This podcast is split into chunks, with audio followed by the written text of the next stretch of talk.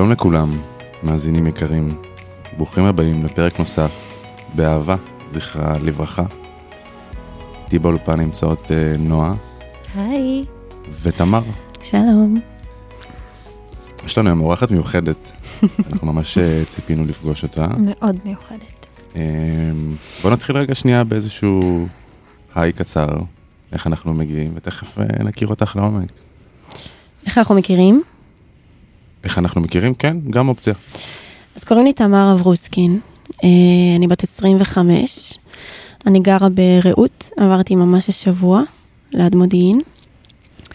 אה, הייתי בצבא בשנים האחרונות, השתחררתי, עכשיו אני אה, סטודנטית, אני לומדת קרימינולוגיה ופסיכולוגיה, ואני בעצם איבדתי את הבן זוג שלי, את שילה הר אבן, ובהתחלה באמת קישרו אותי לקבוצת תמיכה של עמותת אלה, שזה הדבר היחיד שהרים לי את הראש מתחת למים, וככה בעצם אה, הכרנו.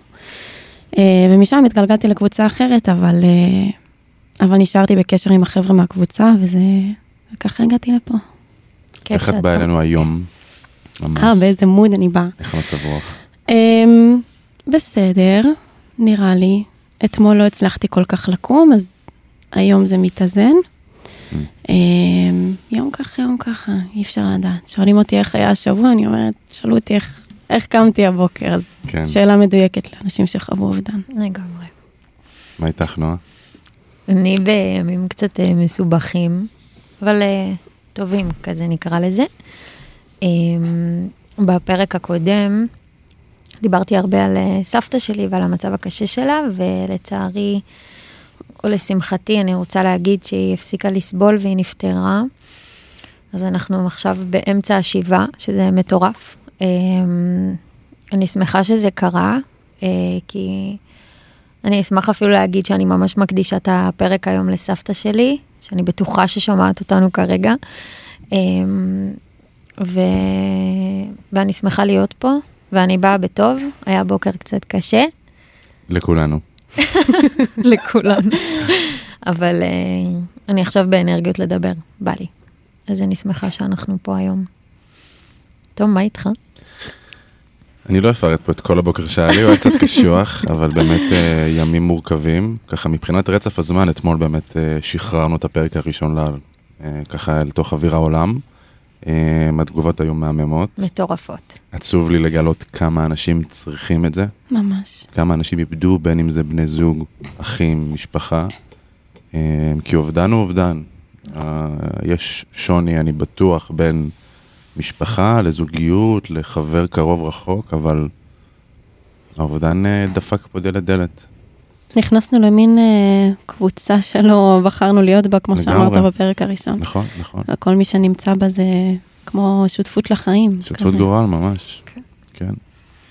זהו, אז אני ככה חצי חצי, אבל uh, כמו שדיברנו, ואני בטוח שעוד גם uh, נדבר על זה, זה התהליך. יש ימים שאנחנו למעלה, ויש ימים שאנחנו למטה, והשונות ביניהם יכולה להיות מאוד קיצונית. Uh, וזהו.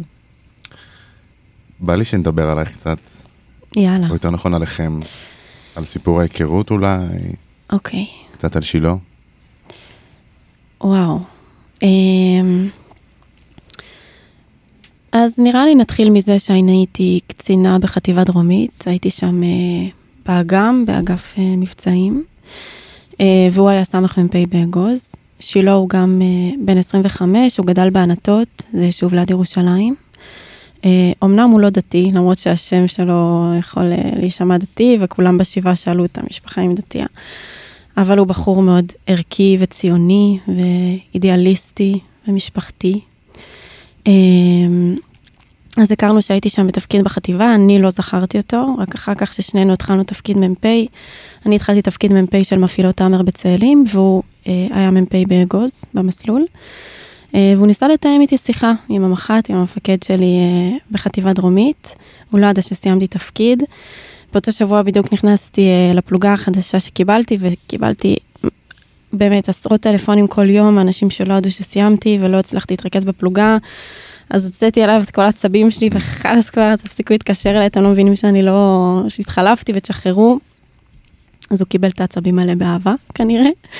אמ, ומשם זה התגלגל מאוד מהר, כאילו יומיים אחר כך כבר אה, יצאנו ומהר מאוד, אחרי ארבעה חודשים כבר עברנו לגור ביחד. תמיד אמרנו שמבחינתנו, אם זה היה נורמלי, היינו עוברים כבר בחודש הראשון, כי פשוט ידענו שזה זה.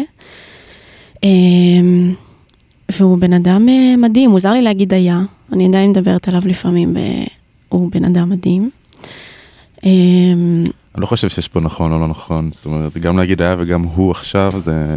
כן, אני ממש מרגישה אותו. עכשיו, בשבוע האחרון שעברתי דירה, אני שומעת אותו המון. כאילו, אני קמה בבוקר, אה, גם שמעתי שאת אמרת את זה, אז התחברתי לזה שאני קמה ואני מסתכלת במאורן, ואני אומרת לעצמי, בוא'נה, את, מטור... את מטורפת, כאילו, ואני שומעת אותו אומר לי, כאילו, וואי, איזה מטורפת את מאמי, איך, איך את עוברת דירה, ואת מנסה לחיות, ו... אז אני שומעת אותו המון, הוא מאוד נוכח בחיים שלי. אמ, אני לא מדברת איתו, אבל אני כן שומעת אותו.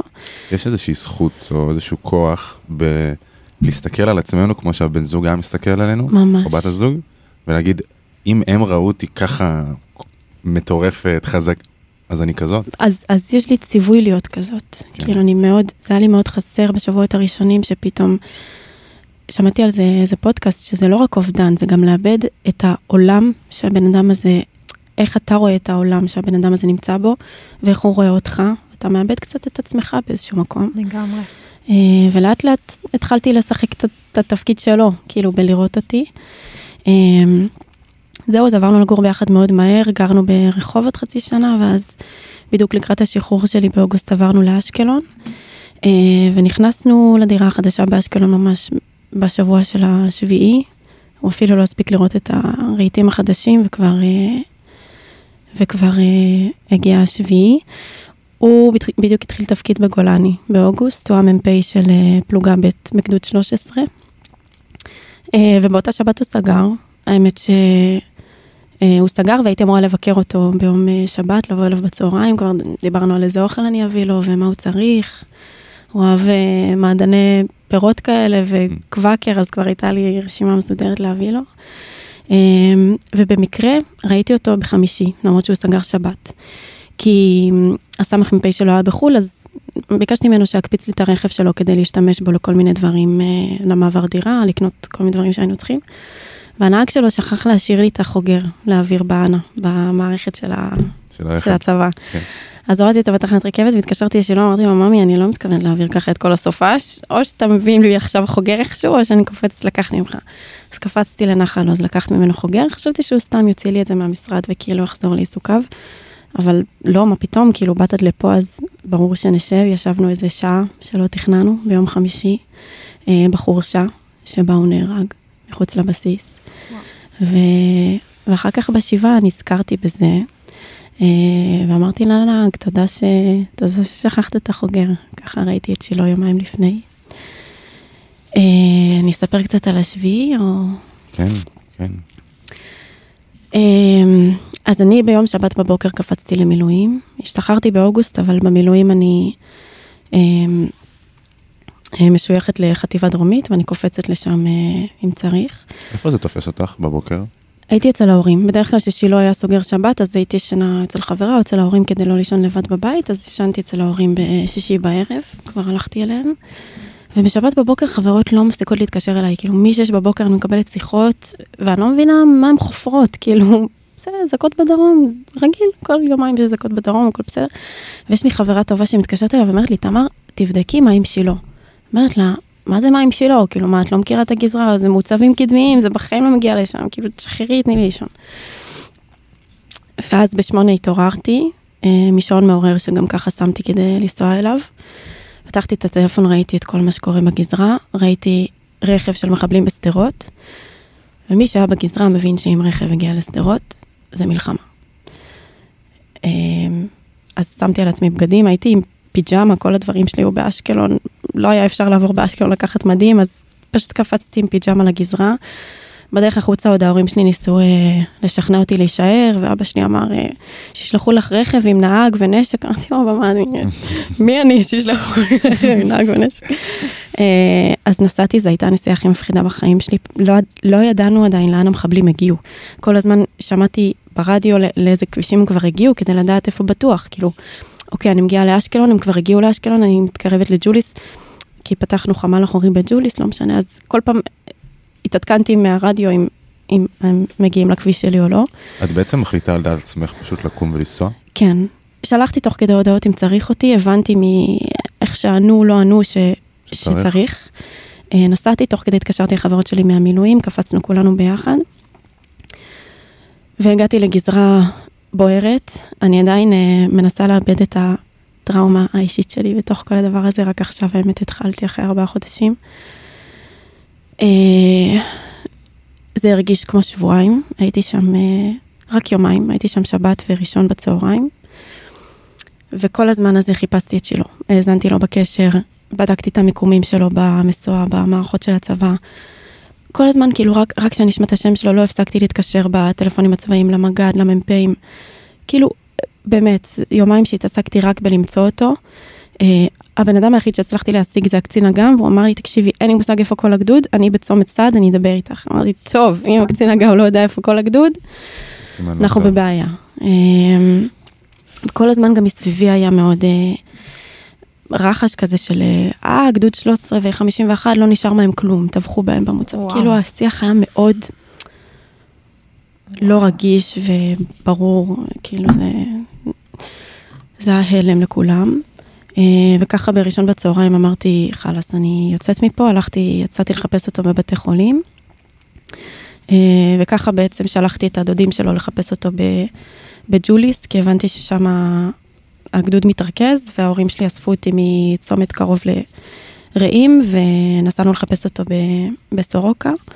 אה, הדודים שלי, הדודים שלו אמרו לי שהם מצאו מישהו שנלחם איתו בג'וליס ואמר שהוא נהרג.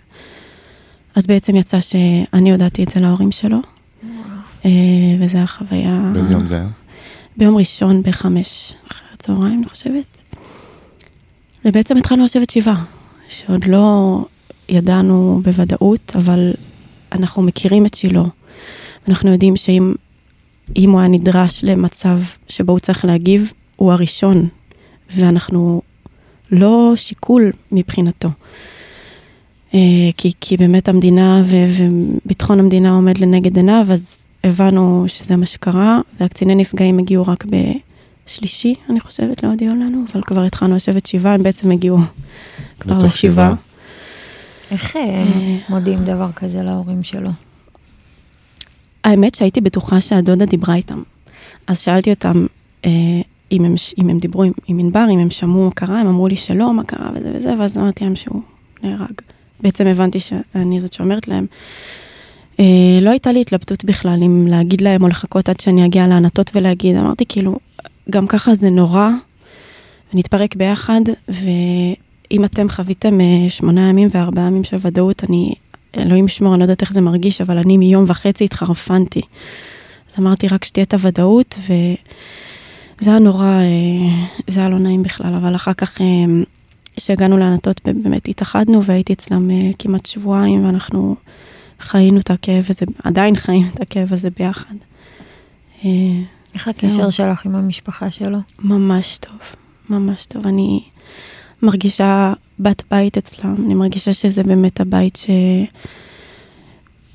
ששילה נוכח בו, אמנם לא... מאז שהתחלנו לצאת הוא היה סוג של גר איתי בדירת שותפים שגרתי בה ברחובות, ואז עברנו לגור ביחד, אז הבית לא מזכיר לי אותו כשילה, אלא היינו באים לשם תמיד ביחד, אמ, ויש את ההוויה שלו ואחים שלו שדומים לו, וכל הבית מאוד, בגלל ש... שהבית כזה, אז גם שילה יצא כזה מאוד אידיאליסטי וציוני, והשיח הוא מאוד אה, עמוק, ו... ואני ממש אה, אוהבת אותם, ואנחנו, גורלנו נקשר, ככה אני מרגישה.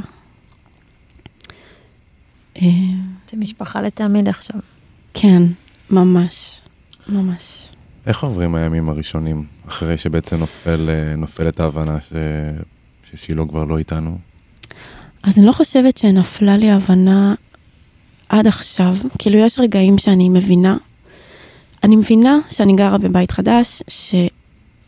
שהתחלתי ללמוד לא איפה שתכננתי, שכל החיים שלי השתנו, אבל כאילו ברגעים שהאסימון נופל, אני כזה, אימא'לה, מה זה באמת קרה? כאילו, אני לפעמים לא מאמינה עדיין, מה רצית להגיד? אני חושב שהאסימון נופל בחלקים, דיברנו על זה. ממש. זה לא, אוקיי, הבנתי, תודה, אפשר להתקדם בחיים. זה כן. הבנתי, ואז יום אחרי זה הבנתי, ואז יום, עוד שבוע עוד פעם הבנתי, ממש. וזה ממש רודף אותנו. בגלל ממש. הדברים הכי קטנים, דרך אגב, כן. מבינים. בגלל מילה שמישהו זורק, או כן. בגלל... אני יכולה מתמרור להתרכז כאילו פתאום ביוחאי, מתמרור, מאיזה שלט, מעץ, כן. בגלל דברים כאלה. זה ממש בדברים הקטנים, יש שירים שאני לא יכולה לשמוע, מובן. יש צמדי מילים שלא יכולים להגיד לידי כי זה מחזיר אותי לשביעי וכל מיני טריגרים כזה קטנים. אמ, אז אני חושבת שבימים הראשונים של השבעה הייתי בעיקר הישרדותית. כאילו, ישר אמרתי לחברה שלי, אני רוצה להתחיל טיפול הכי מהר שאפשר.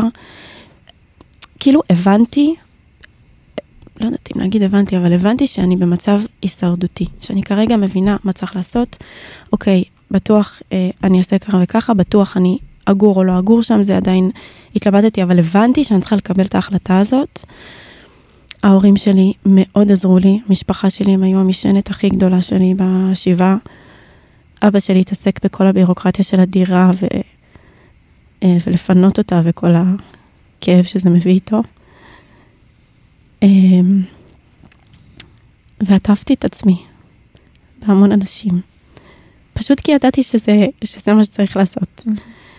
אה, אז ככה עברו הימים הראשונים. אחרי השבעה באמת התחיל הכעס, וה... אני הרגשתי נבגדת מהמדינה. אני לא אומרת את זה בראיונות או דברים כאלה לתקשורת, אלא רק כי זה פודקאסט אה, כזה שלנו, של בני זוג, שאפשר יותר לשתף, אבל אם זה רעיון פורמלי, אני לא אומרת את הדברים האלה, אבל הרגשתי נבגדת כי נתתי רבע מהחיים שלי למדינה, שהיא לא נתן את החיים שלו למדינה. כאילו עשינו הכל נכון, אז למה? הוא, הוא הכי טוב שיש, אז למה? כן, יש פה... אני חושב שחלק מהטרגדיה הגדולה יותר, זה שבאמת איבדנו אנשים הכי טובים. הכי טוב. אנשים שאם אני מחלק את זה לחבר'ה שיצאו לרקוד וליהנות במסיבה, ואם זה לוחמים, קצינים, אנשים שבאמת היו מוכנים, באסה, כאילו, כן, באסה זו מילה, באסה. באסה שהם היו צריכים, אבל הם היו מוכנים להקריב את החיים למען המדינה, ממש. אבל לא ככה. ממש, ממש. והאמת שהייתה לנו שיחה, אה,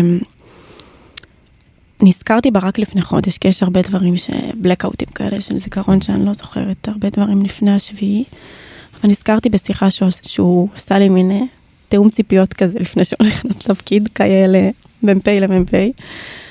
אה, והוא אמר לי, תקשיבי, ממי, אני, אני אוהב אותך, את כל העולם שלי, אבל בשנה הקרובה אני עם הפלוגה.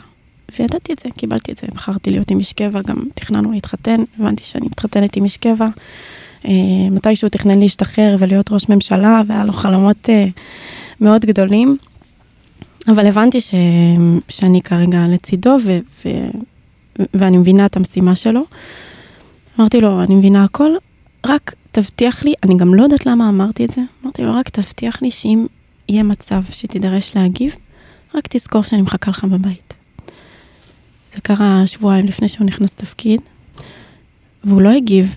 אמרתי לו, ממי, רק תבטיח שתזכור, לא ביקשתי ממך מה לעשות, איך לעשות, רק תזכור שאני מחכה לך. והוא לא הגיב, ולפני חודש כשנזכרתי בשיחה הזאת הבנתי למה הוא לא הגיב.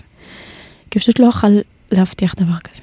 הוא לא אכל, עם כמה שאני חשובה לו, עם כמה שהמשפחה שלו חשובה לו, עם כמה שאחים שלו, חיילים שלו, הוא, הוא, הוא הבין את המשימה שעומדת לנגד עיניו, והוא הקריב את עצמו, כי הוא הבין מה עומד על, אה, על כף המאזניים, הגנת המדינה, הוא, הוא הבין את הסיטואציה, אנחנו גם לאט לאט שומעים עוד ועוד עדויות, ואנשים שנלחמו איתו, והוא היה כל כך מחושב ואסטרטג וטקטי, ו...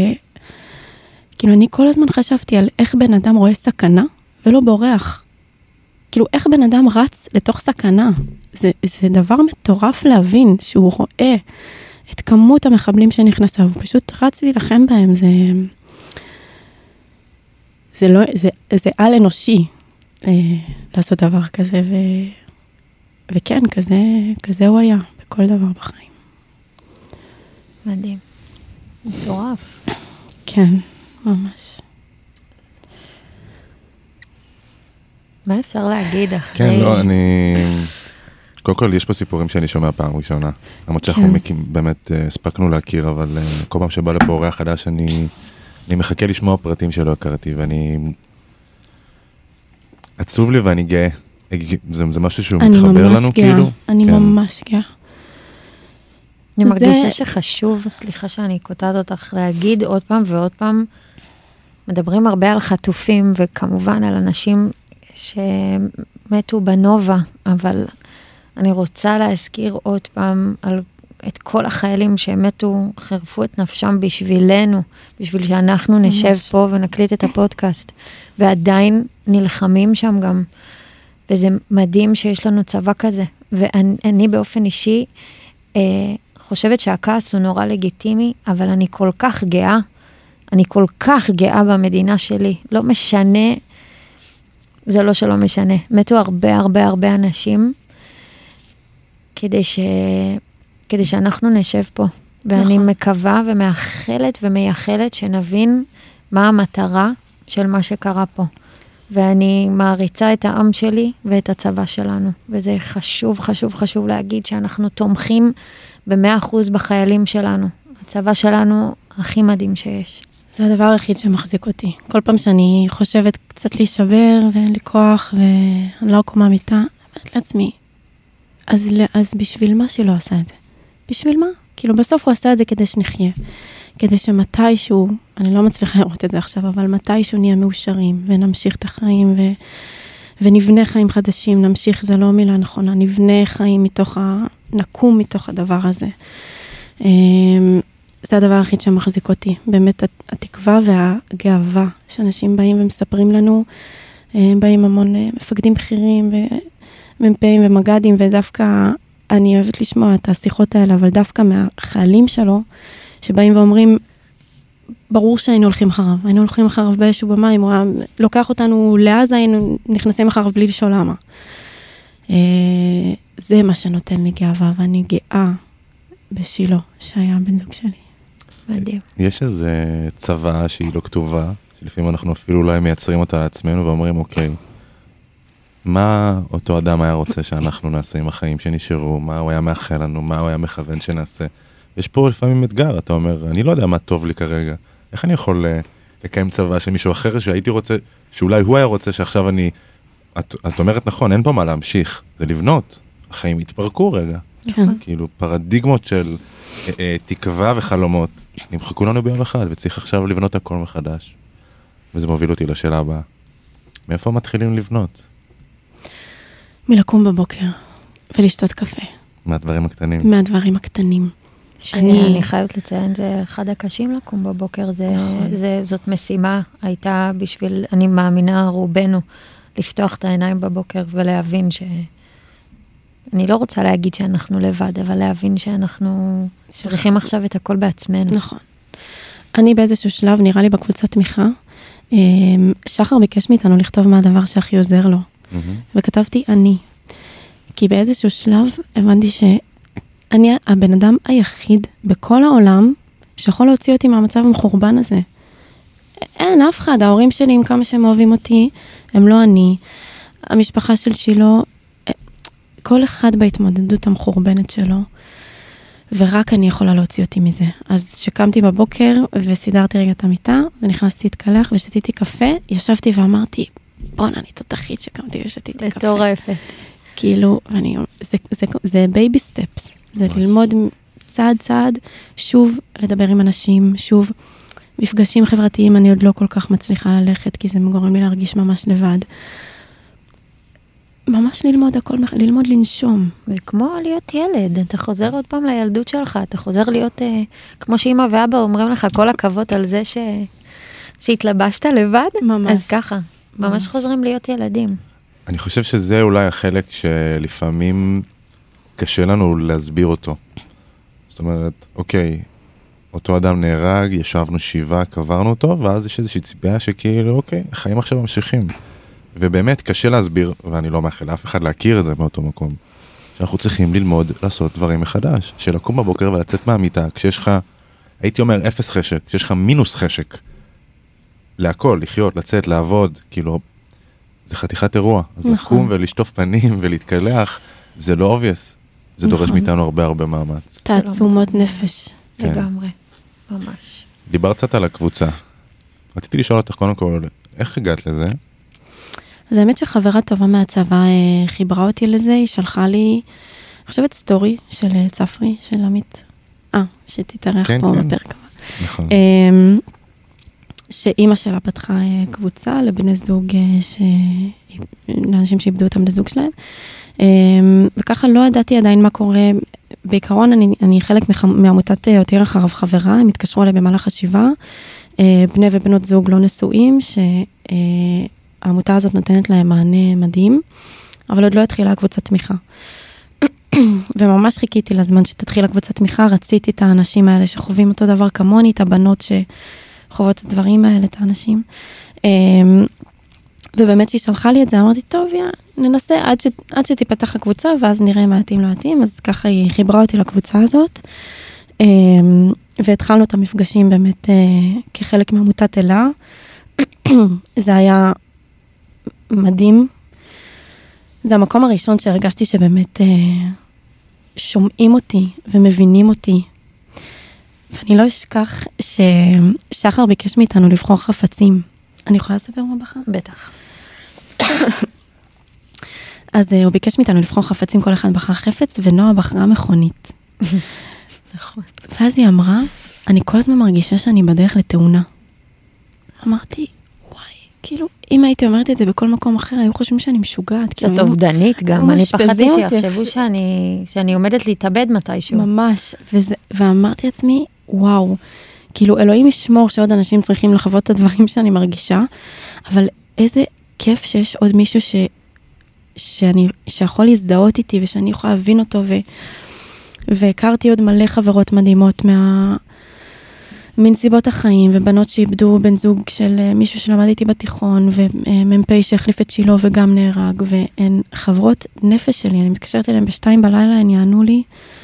אז באמת התמיכה והקבוצה ומה ש, אה, מה שזה הביא איתו, זה ממש נתן לי, חיכ- חיכיתי ליום ראשון, כאילו אמרנו בקבוצה שאנחנו, "את- אתה גם איש צבא, איש צבא, מי מחכה ליום ראשון? כאילו מוצ"ש זה סיוט. בחיים לא. ואני מחכה ליום ראשון בערב, גם הקבוצה השנייה שאני נמצאת בה עכשיו. פתאום זה התהפך לגמרי, זאת אומרת, אצלי אישית הסופאשים זה. הימים הכי נוראים. סיוט. הריקנות פתאום, אה, צריך לחפש. אני או שאני עושה booking לכל הסופה שיש לי לפי שעות, אני לא לבד משישי בבוקר עד מוצ"ש, בדיוק. או יש לי סופאשים שאני לא רוצה לראות אף אחד. נכון. אל דברו איתי, אני והכרית והמיטה והממחטות, ואין, אין אותי. אין, יום ראשון זה נהיה היום הכי טוב ופתאום יום בשבוע. ראשון אתה אומר, יאללה, שיגיע ראשון. מתחילים משהו אחר, מנסים כן. להניע עוד שבוע. נכון. באיזשהו שלב אה, נפתחה קבוצה של אה, נכון, של העמותה, בנות הצבא, נכון. בני זוג, נכון. והייתה לך פה דילמה. הייתה לי דילמה, כי אני מאוד אוהבת אתכם, ואת אה, חברי הקבוצה, ואת שחר שהוא מדהים. והדרך הטיפולית שלו, אני גם פחדתי בהתחלה, מה זה פסיכודרמה תרפיסט, מה אני צריכה לשחק עכשיו? מה זה? פדיחות, את כאילו. פספסת כמה משחקים. אצלי זה היה light. אמ, אז הוא אמר, לא, לא, הכל טוב, תזרמי, וזה היה מדהים. אז מאוד התלבטתי, אבל הרגשתי שמשהו בשותפות, אמ, חוויה הזאת, שותפות, שותפות גורל, של מישהי שרגילה לישון לבד, ובאיזשהו מקום, תמיד אימא של שילה אומרת, אנחנו ידענו שיש סיכוי שזה יקרה. כאילו, ברור, אני, אני חייתי עם מ"פ לוחם בבית, אני יודעת, אני רגילה לישון לבד בסופ"שים, אני רגילה לא לראות אותו שבועיים, חודש, אני רגילה שהוא יוצא לפעמים למקומות שהוא לא אומר לי ושהוא יחזור, אני רגילה לזה. אבל לא ככה. כאילו, אימא שלו אומרת, אה, ההסכם שלנו עם המדינה הופר. לא ככה. והרגשתי שאני צריכה מישהי ש, שתשתתף איתי בתחושות האלה, של למרות שידעת שזה מגיע, לא ככה. וכל התוכניות, ואנשי צבא מאוד uh, מסודרים, ואנחנו היינו מאוד, תכננו מתי uh, הוא, הוא עובר תפקיד מגולני לאגוז, אז נתארס, כי היה לנו זמן לחגוג, ואז נתחתן, וכשהוא בלימודים נביא ילדים. הכל היה מאוד מאוד מתוכנן. כן, כשאתה- כשאתה בקבע הכל עובד לפי תפקידים לפי וחל"תים. מספרי שבועות של אני חיל מסיים אוויר. תפקיד באוגוסט, אפשר להתחתן באין בעיה חודש אחרי זה, ואז יש לי חל"ת עוד שנתיים, בדיוק. ונביא ילדים ב-2032, אנחנו כבר יודעים הכל מראש. אנחנו פדיחות, דיברנו במספרי שבועות. אני כן. ושילו, הכרנו בשבוע 33, זה היה הבדיחה. אמ, זהו, אז הרגשתי שבאמת אני צריכה רגע בנות שחוות איתי את התחושות האלה של המשמעות לצד האובדן וה, והסיפורי קרב. אמ, והכרתי בנות מדהימות.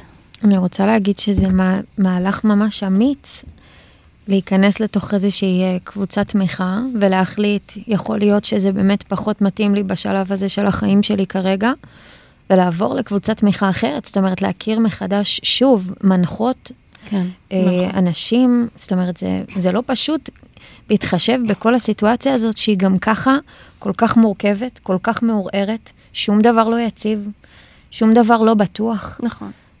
אני חושבת שאנחנו ממש צריכים לבחור במה להשקיע את האנרגיה שלנו עכשיו. לחלוטין. אין לנו הרבה אנרגיה, גם ככה אנחנו שבורים. לנו, אני מסתכלת על זה כסך אנרגיה שיש לי ביום. האם אני רוצה אה, להוציא אותה על, על לא, אני לא מדברת על הקבוצה, אבל אנשים שפחות זורם לי להיפגש איתם, או חברות טובות שאני באמת רוצה לשבת איתם, או אנשים שאני יודעת שאני אשמור איתם על קשר, נגיד מהקבוצה, לעומת קבוצה שבאמת אני אוכל רגע לדבר על, על, ה, על הלחימה. ו... אז הרגשתי שאני צריכה לבחור במה להשקיע את האנרגיה, זה בא לידי ביטוי גם בכל מיני אה, טיפולים שהתחלתי וניסיתי והבנתי ש, שזה היה לי טוב, ועכשיו אני צריכה להתמקד במשהו אחר. אה, כן, אנחנו, אין לנו, אין לנו אנרגיה לבזבז. כן, יש פה איזה תהליך ברירה כזה, שהוא באופן, קורה באופן טבעי לחלוטין, שאת ממש מנסה להבין את הדברים שנמצאים עכשיו בסדר העדיפויות שלך, ובמה את אמורה להתמקד, ומה את אמורה לעשות. ממש. ולא לבזבז את הזמן שלך על דברים שהם פחות. ואני חושבת שמי שאמרה את זה בקבוצה ש, ש, שלנו, של אלה, שזה הזמן ה, היחיד בחיים שיש לנו להיות אגואיסטים, וזה סבבה. כאילו... במאה אחוז אבל. בח, בחסד כזה, קיבלנו זמן חסד של להיות אגואיסטים. וואלה, אני אגואיסטית. אני אגואיסטית, אני עושה מה שאני רוצה באותו רגע. אין לי כוח לקום, אני לא קמה. אימצתי כלבה מהעוטף אה, אחרי השבעה. זה מתוקה. אז היא מכריחה אותי אה, לקום להוציא אותה לטיול, אבל יש לנו את כל הסיבות שבעולם לחשוב על עצמנו ו- ולהחלים, ואני ממש מנסה להכניס את זה ל- ליום-יום שלי, כי זאת התקופה. כאילו, אחר כך אנחנו נתבאס שהתנהגנו אחרת. בא לי בכוונה רגע להתמקד בנקודה הזאת, אני חושב שזו נקודה מאוד חשובה. אני, אני אגיד לי אישית לקח המון זמן להסכים לעצמי, אני אשתמש בשפה יפה, לשים פס על מה שלא בא לי בטוב כרגע. נכון, זה כי זה לוקח זמן. באמת, זאת אומרת, אני חושב שבהתחלה את uh, דיברת על המפגשים החברתיים. זה נקודה רגישה. אתה פתאום בא לאיזושהי ישיבה ואנשים, אני קורא להם במחאות האנשים הרגילים, שלא חוו את זה, כן. יושבים ומדברים על הא ודא, אתה יושב שם ואתה אומר, קיבינימט, את מי עכשיו מעניין כל דבר אחר שלא קשור באובדן שלנו? נכון, ואז אתה מרגיש גם לא נעים עם נכון, עצמך, בדיוק. כי למה רק האובדן שלי משנה בשיחה? אי אפשר להתרכז רק בזה.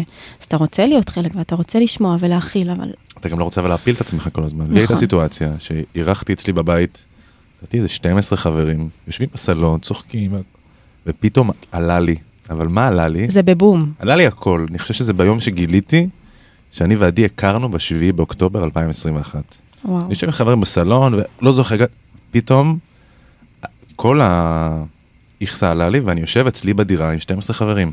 מה אתה עושה בכזאת סיטואציה? אני הייתי מת לגרש אותם. אבל אז כן. יש פה איזה דילמה, אתה לא יכול לכפות עצמך על כולם, אז אמרתי, אני עושה מה שטוב לי. הלכתי רבע שעה לשירותים, בכיתי את החיים, שטפתי פנים, חזרתי, אמרתי, הייתי צריך רבע שעה וממשיכים הלאה. מדהים. אבל יש פה באמת איזושהי הסכמה אישית בלהגיד, אני צריך להחליט מה טוב לי, מה לא טוב לי, נכון. איזה דברים אני משקיע בהם אנרגיה, מה אני לא משקיע בהם אנרגיה. זה יכול להיות קשור בעבודה, בסיטואציה החברתית שאתה נמצא בה, אפילו לפעמים עם המשפחה שמאוד מנסים לעזור, לפעמים צריך להגיד להם, רגע, אני צריך את זה לעשות את זה לבד.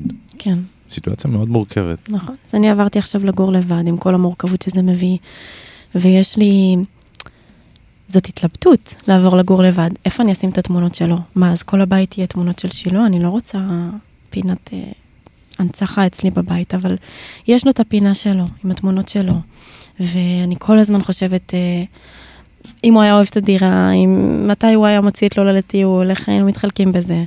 אה, ולצד כל הקושי בלגור לבד ופתאום אה, לה- להתחיל איזה שהם חיים לבד, זה, זה מה שאני צריכה כרגע. וזה ממש אה, תהליך לדעת לבחור בעצמך כרגע, ואחר כך שתהיה פנוי רגשית להכיל עוד דברים. אני גם חושבת שהתהליך פה, אה, אני מרגישה שהוא גדול יותר, זאת אומרת, אני לא חושבת שאי פעם הצלחנו אני, אני אדבר בשם עצמי, אני לא, לא זוכרת את עצמי מקשיבה לעצמי כל כך. לא, אני לא זוכרת מתי הייתי קשובה לרצונות שלי, לרגשות שלי ולצרכים שלי, כמו שאני קשובה לעצמי עכשיו. ממש. וזה משהו שאני מרגישה שהוא מתנה בשבילנו, להיות קשובים ככה לצרכים ולרצונות ומה אני רוצה עכשיו ומה לא מתאים לי עכשיו. וזה משהו שנורא חשוב להגיד מהבחינה הזו ש... שתמיד היה איזשהו, תמיד יש איזושהי בושה, או צריכה להיות, להתאים את עצמך לאיזה שהם חוקים חברתיים או משהו כזה, ועכשיו כל זה אבד לנו, אין את זה יותר, לטוב ולרע. ואני חושבת שזה גם יכול להיות ממש מתנה, שסוף סוף אנחנו יודעים להגיד מה טוב לי, מה לא טוב לי, וזה גם משהו שילווה אותנו לאורך כל החיים, שאני אדע מה טוב לי ומה לא טוב לי במערכות יחסים, ובעבודה, ועם חברים, ובעוד המון סיטואציות בחיים, שזה משהו שאני יכולה להגיד שזה זכות אפילו שיש לנו דבר כזה. זה מחבר אותי למה שאמרת, של אה, מצב הישרדות. איבדנו את הבושה, אין מניירות, דיברנו על זה הרבה, זה כל פרק עולה, זה משהו שהוא מאוד... אנחנו במצב הישרדותי. ממש. כל מה שלא must, אל דברו איתי כרגע, ואני חושב שבאמת, אני כל הזמן, יש לי איזה רגשות מעורבים עם להגיד, יש בזה נקודות אור, ויש בזה מתנות, כי מי מאיתנו לא היה מוכן. היינו מוותרים על זה. על הכל ועוד הייתי מוותר. אבל אנחנו פה, ואין לנו ברירה, אלא כן לנסות, בזעיר על פין אני אומר, למצוא נקודות קטנות של אור, של תקווה. ואני חושב שזו נקודה מאוד נכונה וחשובה גם. אנחנו למדנו להיות קשובים. מתוך המקום הזה של הפגיעות המאוד גבוהה, אנחנו חייבים להיות קשובים לעצמנו. נכון. זה חתיכת אתגר. האמת ששמעתי על זה פודקאסט, תכננתי להגיד את זה בסוף, אבל... אנחנו לא אה, משווקים בפודקאסטים אחרים. פודקאסט מותר, מותר. אנונימי, באנגלית, סתם. אמ, שמדבר על אובדן ואבל ואיך אה, לאבד ולהישאר בחיים. אמ, והתארחה שם יועצת אבל, והיא מדברת בפודקאסט על זה שיש פה ממש סוג של נקודת אפס של חיים חדשים. בן אדם שחווה אובדן יכול לבחור לעשות מה שהוא רוצה. אני יכולתי עכשיו לטוס לאוסטרליה, לגור שם עשר שנים, לא לדבר עם אף אחד, לעזוב את העבודה, לעזוב את הלימודים, וזה היה סבבה. כאילו, זה, זה משהו שלא הייתי עושה בשום סיטואציה אחרת. או שאני יכולה לחזור לשגרה ו- ו- ולהתחיל ללמוד, אה, לאמץ, לא יודעת מה, לאמץ כלב, לעשות כל מה שאני רוצה והכל יהיה לגיטימי. אף אחד לא ירים עליי גבה, כי, כי איבדתי, כי העולם שלי קרס. אז אני אעשה מה שאני בוחרת. והיא דיברה על זה שזה, שיש פה ממש בחירה. איך אנחנו בוחרים עכשיו להתחיל לחיות? האם אנחנו בכלל בוחרים להתחיל לחיות?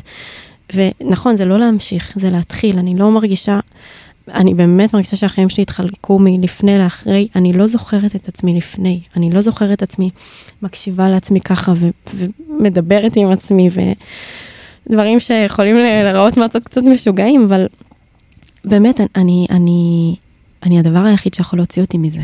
ואני לא זוכרת את עצמי עם כאלה תעצומות נפש. אמ, וזה מחזיר אותי לעניין של הבחירה, שאנחנו בוחרים מה לעשות, ואיפה בחיים עוד הייתה לך הזדמנות שנייה להתחיל מאפס, דף חדש, ולהגיד מה אתה רוצה ללמוד, במה אתה רוצה לעבוד, איפה אתה רוצה לגור, אתה רוצה לגור בארץ, בחו"ל, והכל יהיה סבבה. בלי שיפוטיות מהחברה, בלי פתיחת עיניים, הכל יהיה לגיטימי. ו... ואני ממש אה, נאחזת בזה, כאילו, בבחירה הזאת. זה מחזיק אותי. אני חושבת שהלגיטימיות הזאת גם נובעת המון מזה שהאירוע הזה הוא כל כך גדול ובכזה קנה מידה שאנחנו אפילו לא יודעים, שאני בטוחה שעוד כמה שנים רק נבין את הגודל ואת המשמעות של האירוע הזה, ועכשיו ההרגשה הזו של הלגיטימיות היא, היא, היא מרגישה לי ככה, כי אני חלק ממשפחה שלא רציתי להשתייך אליה, משפחת השכול. שיש עוד המון אנשים שחולקים את אותם רגשות, בדיוק כמוני. ודווקא זה אני מרגישה ממש מגדיל את, ה, את הלגיטימציה שלנו לעשות מה שאנחנו רק רוצים. אני כל הזמן אומר משפט שאני לא באמת אוהב אותו, אבל הוא עובד. זה שצרת הרבים זה חצי נחמה. אני חושב שאם הייתי אדם בודד שמאבד את הבת זוג שלו, ביום בהיר אחד, היה לי פי אלף יותר קשה מאשר, ושוב, לצערי הרב אני אומר, מאשר שכל דלת מכירה מישהו נכון. שנהרג. כי יש פה גם אבל לאומי בתוך נכון. כל הדבר הזה. והאבל וכש... הזה מוביל ללגיטימציה מסוימת. נכון, כשישבנו שבעה הרגשנו שכל המדינה יושבת שבעה. כאילו כל המדינה עצובה על שלו. לי לדעתי כל המדינה ישבה שבעה. כל המדינה. באמת, כאילו, כן. אני, אני מכיר אנשים שהיו צריכים לבחור לאיזה הלוויה או שבעה ללכת מרוב שהיה כל כך הרבה. נכון. בטח בחתך הגילאים שלנו, בין אם זה מבעלי המסיבה או קצינים, צעירים, לוחמים. הדור שלנו ספג פה... אני רוצה, רציתי להגיד על זה, כן, סורי, זה תגידי. ממש לא... הדור שלנו נדפק. הדור שלנו ספג את הקורונה, ובדור שלנו זה, זה ייזכר כהיסטוריה, זה ייזכר כאירוע לאומי היסטורי, אסון היסטורי של מדינת ישראל, ש, שהדור שלנו הכי נפגע. אנחנו הולכים לספר לילדים שלנו מה קרה בשביעי באוקטובר. אני מאוד מקווה שיעשו על זה אפילו בגרויות, ושילמדו את זה. אני בטוח שכן. שידעו שזו השואה השנייה של מדינת ישראל, זה כל כך חשוב לי שתהיה מודעות לזה גם בדורות שאחרינו. זה באמת, באמת, באמת משהו שאסור לשכוח שיקרה, שקרה פה. אסור. בא לי להגיד על זה משהו, אבל וזו דעה שהוא, שוב, היא, היא מורכבת, אבל אני מסתכל על השואה, ואני אומר, תמיד יש את הדיסוננס הזה בין שואה לתקומה. האירוע הזה הוא אירוע ששבר לנו את הדור חד משמעית, אני, לא רק את הדור שלנו, אבל אני, אני מבין את ה... כדור למה נפגענו. השאלה זה, לאן זה ייקח את הדור שלנו? שאלה טובה. האם הדור הזה יהפוך להיות דור מנהיג, שהוא באמת הולך להנהיג את המדינה, לא רק ברמה הציבורית, גם במגזר הפרטי נקרא לזה. כי אנחנו כל הזמן אומרים, אנחנו, אנחנו מאז השביעי באוקטובר, לצערנו, נאלצנו להפוך להיות גרסה יותר טובה של עצמנו. אני חושב על זה רגע כדור, שהופך להיות גרסה יותר טובה שלו כדור. לאן זה יכול להוביל את המדינה? אז יש בי איזשהו שבב של... שביב, אומרים? שבב? שבב שביב. של אופטימיות, שביב, לא משנה. אז אני אומר, מצד אחד אנחנו כל הזמן אומרים שהם לא נהרגו לחינם. חייבים לעשות עם זה משהו טוב. ושנית, הטראומה הזאת שממנה אנחנו יוצאים מחוזקים, בסופו של יום, אני מאוד מקווה, באמת, זה, זה נחמה שהיא ענקית, שתוביל אותנו לעתיד שהוא טוב יותר. גם כי ספגנו, גם כי למדנו לקח, וגם כי אנחנו כאינדיבידואלים הופכים להיות אנשים יותר טובים. לחלוטין. בזכות, שוב עם איזושהי ציניות, בזכות השבר העצום הזה.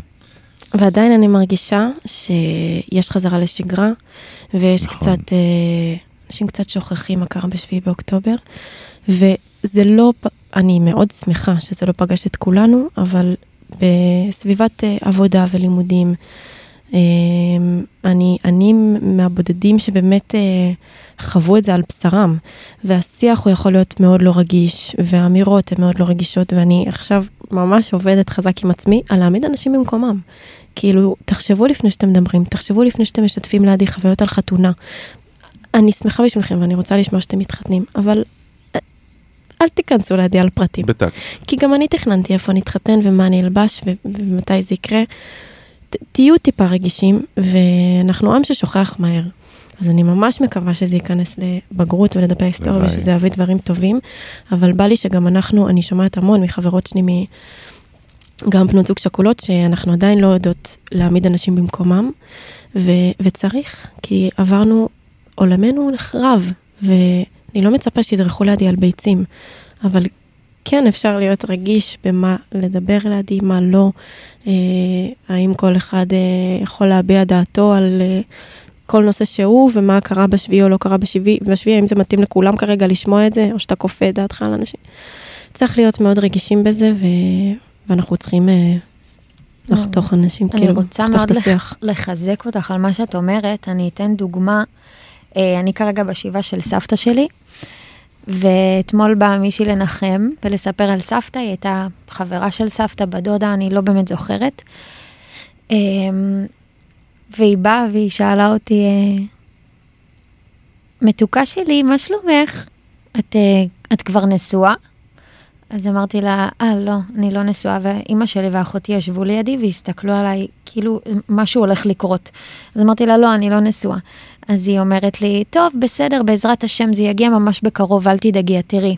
עכשיו, אנשים לא עושים את זה מכוונה לא טובה, אבל אני מרגישה שצריך קצת להעלות את המודעות, מרוב שכל כך אנשים נפגעו, כל כך הרבה אנשים נפגעו פה, צריך להעלות את uh, רמת הטקט, נקרא לזה. ממש. צריך להבין מה לשאול אנשים. צריך לחלק מרגישה- ברחוב. בדיוק. צריך להבין, להבין אה, את השאלות שאתה שואל ואיפה הן יכולות לפגוש את הבן אדם. זה קורה לי עם נהגי מוניות, ששואלים אותי, די, מה את חושבת על מה שקרה בשביעי באוקטובר? ואני אומרת, אתה באמת רוצה שאני אפיל את זה עליך עכשיו? אני מרגישה שאני הורסת לאנשים את היום. ממש. כאילו, אם, אם אני במצב שאני חייבת להגיד את זה, ואני אומרת את זה, אני רואה איך הצבע יורד לאנשים מהפנים. אני תמיד מכין, אומר, חבר'ה, אני הולך להרוס לכם את הערב, ממש. עדי נהרגה, טה טה טה טה טה טה טה, מה שלומכם? וכאילו, אתה רוצה לשים את זה על השולחן, אבל בלי... כן. בא לי שנייה לתת דעה שהיא קצת הפוכה ממה שדיברנו פה, אבל אני, לא, אני חושב ש... חשוב לי להגיד שאני חושב שלמדתי שיש אפשרות לשני דברים להתקיים בו זמנית, כמו שדיברנו על עצב ושמחה. אז גם פה אני חושב שיש דעות שאני לפעמים לא יודע איפה אני נמצא על הסקאלה הזאת. אז לפעמים אני גם מרגיש ככה, שבא לי, ש... לי ללכת עם טאג שרשום בו, אני איבדתי. כשאתם באים אליי, דברו איתי בעדינות, דברו איתי. מצד שני אבל, אני קצת כועס על עצמי כשאני נמצא בסיטואציה שאני מרגיש, אוף, הוא לא יודע. כי לא בא לי שהוא ידע, אני לא מאחל, בטח לכ... לכל מי שבסביבת חיים שלי נקרא לזה, אני לא מאחל לאף אחד לחוות את הדבר הזה. אז אני גם לא יכול לצפות שהוא יבין איך לגשת אליי. אולי עכשיו כשאנחנו קצת פותחים את זה ומדברים על זה, אז יבינו אז טיפה אנשים יותר יקשיבו טוב. וקצת יותר יבינו. הלוואי. אבל אני אישית לא בא לי שאנשים יסתכלו עליי כמסכן וייזהרו לידי. יש פה איזה נקודת אמצע בעיניי. נכון, צריך להיות בטקט, צריך להיות נעים בכללי, אבל בטח בתקופה כזאת שהיא עוד יותר רגישה, נכון. ובמיוחד אנשים שמכירים אותך, צריכים להבין שאתה יכול להיות ביום שבו, אם יגידו לך, עדי, עדי, עדי, עדי, יהיה בסדר, ויכול להיות שיום שמישהו יזכיר לי על מושג של אהבה, ואני אתפרק לרסיסים. וזה המון אחריות, אבל נכון. זה אחריות, זאת אומרת, אני אומרת שאנחנו לא באמת מסכנים, אבל גם, אבל הם מסכנים גם. כי הם צריכים להתמודד איתנו. בדיוק, הם צריכים נכון. להתמודד עם ה... איך אני אקום היום בבוקר, איך היא תקום, אם היא תהיה בסדר, אם היא תבכה ממילה שאמרתי, זאת אומרת, זה המון אחריות על הכתפיים שלהם. אנחנו uh, מתקרבים לסוף הפרק, באופן מפתיע. כמו תמיד, אני, אף פעם לא בא לי שזה יסתיים. Uh, ובא לי לשאול אותך שאלה אחרונה. שאלה חשובה, אני יודע שהתכוננת אליה קצת גם. Uh, חשוב לנו שכל המאזינים ישמעו. מה נותן לך השראה, כוח בתקופה הזאת? אמ, אז הייתי בטיפול, אמ, שניסיתי להבין בטיפול מה כל כך מורכב לי בזה שמקבלים בשבילי החלטות, בזה שהחליטו בשבילי שאהבת חיי איננה עוד, שהחליטו בשבילי שאין לי בית, הבית שגרנו בו, אשקלון, אין לי בית, כאילו, רק לאבד בית זה קשה. אז בית כחלק מכל, ה... מכל הדבר הזה, זה כאילו זה כל כך הרבה אובדנים. ו... וניסיתי להבין מה כל כך, למה אני כל כך מתעקשת על, על לבחור דברים. והבנתי עם עצמי, וגם תוך כדי הטיפול בשאלות שהיא שאלה אותי, שאנחנו בסיטואציה שכל כך נלקחה מאיתנו אפשרות הבחירה. כאילו, זה לא פרידה. אני לפני כמה ימים חלמתי חלום שאני ושלו פרודים, ואז בסוף החלום, כאילו, אני נורא עצובה כל החלום, ואני לא זוכרת למה נפרדנו. ואז בסוף החלום אני אומרת לעצמי, טוב, מה, מה אני מלאת אגו? אני פשוט אדבר איתו ואגיד לו שאני רוצה שנחזור. זה כזה פשוט, כאילו, פשוט. ואז קמתי בבוקר ונזכרתי מה קרה. ואז אמרתי, איזה גאון המוח שלנו, ככה הוא מסביר לנו את זה. ככה המוח שלי מסביר לי את זה, שנפרדנו לאיזושהי תקופה. אני חושבת שגם כשתיגמר המלחמה לגמרי, אה, ונחזיר את החטופים ו- ונעמוד בכל היעדים של המלחמה, ש- שזה מה שאנחנו צריכים לעשות, אז ייפול לי האסימון ששילה לא נלחם עכשיו. אני לפעמים מרגישה שהוא פשוט נלחם, כאילו איפשהו שם בח'אן יונס, הג'איה, בלחימה, ומתי שהוא יחזור. אז כשיפול לי האסימון הזה, באמת אני אצליח אה, להקל. אבל מה שהתחלתי להגיד זה שאפשרות הבחירה נלקחה מאיתנו. לא עם מי נחיה, לא איפה נגור, כאילו הכל הוא ממש ממש ממש מאפס. ואני משתדלת בכל דבר שאני עושה להחליט. זה מתחיל מלהחליט לקום, זה ממשיך בלהחליט לשתות קפה, מה אני אוכלת, מה אני לובשת היום, עם מי בא לי להיפגש, אם בא לי בכלל להיפגש עם אנשים, אם בא לי להיות בבית, כאילו כל מיני בחירות קטנות שנראו לנו כל כך שטותיות פעם, אני משתדלת לבחור כל דבר שקורה לי בחיים, בגלל זה גם בחרתי לגור לבד, כי כשגרתי אצל ההורים עם כמה שאני אוהבת את המשפחה שלי והם מדהימים, הרגשתי שזאת סיטואציה שנכפתה עליי, שלא בחרתי בה, שאני גרה אצל ההורים כי, כי שילה נהרג ואין לי בית אחר לגור בו, וכבר שנתיים לא גרתי בבית, אז הרגשתי שאני חוזרת כמה שנים אחורה בעל כורחי. אה, אז אני מאוד משתדלת לבחור כל דבר שיקרה לי בחיים ושזה יהיה שלי, שזה לא דברים שה, שהדברים האלה לא יעשו לי טריגר. כי לקום בבית של ההורים כל בוקר עשה לי טריגר, "מ, למה אני קמה פה? אה, אוקיי, כי שלא נהרג וחזרתי הביתה. למה אני לומדת פה? אה, כי... אז, אז כל דבר היה חדש, כאילו דברים ששילה לא מכיר, ואז זה רק שלי. אה, וברור שהוא איתי בכל דבר, אבל כאילו לאס, לאסוף לעצמי כמה שיותר חוויות חדשות שהן רק שלי, ומתוכן אני אצמח. והדבר שהכי השפיע עליי בטיפול, זה שהמטפלת שלי אמרה, אה, כרגע אני רואה פצע וקצת אישה, ואני רוצה שתהיי אישה וקצת פצע.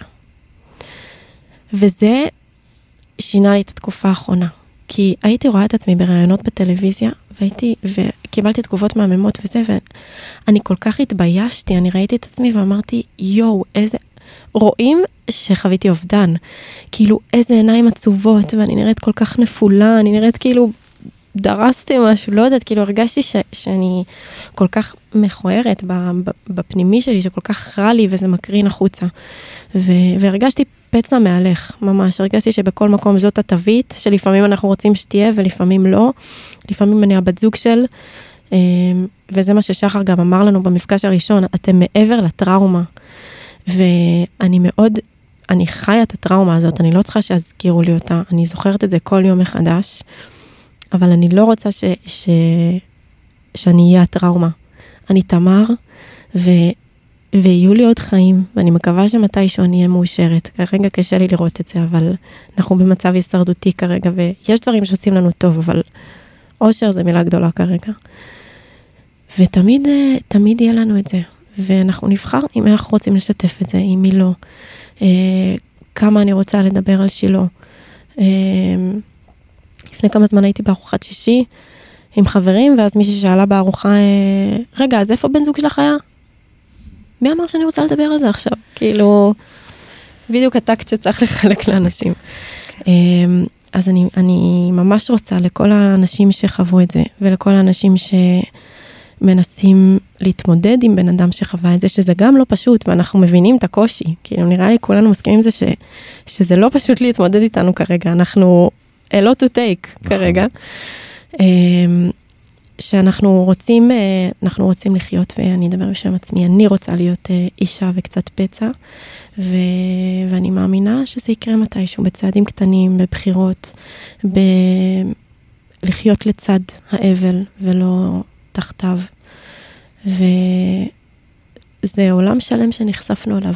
סימנים שפתאום בחיים לא האמנתי בסימנים, ופתאום אני, כל דבר קטן אה, מבחינתי זה סימן, כי פשוט אין לי ברירה. כאילו זה הדבר היחיד שאני מרגישה ששילה איתי, כי הוא לא פה איתי פיזית. אז זה בשירים שפתאום ברדיו, וזה בפרפרים לבנים, וזה בעולם שלם שלא כל כך הייתי מחוברת אליו, אבל אין ברירה.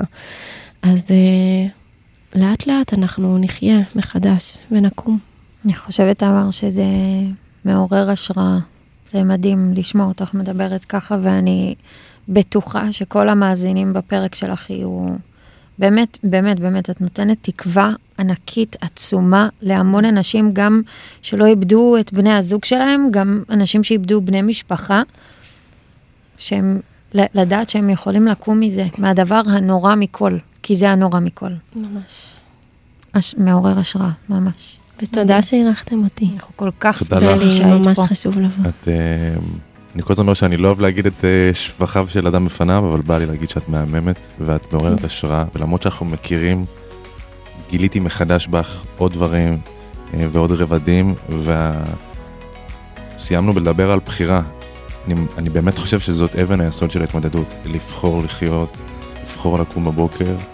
אה, זאת השראה מהממת, אז הרבה תודה לך. מדהים. תודה לכם. שבאת וסיפרת לנו את הסיפור, תודה רבה. ואנחנו נתראה בפרק הבא של אהבה זכרה לברכה. תודה לכם.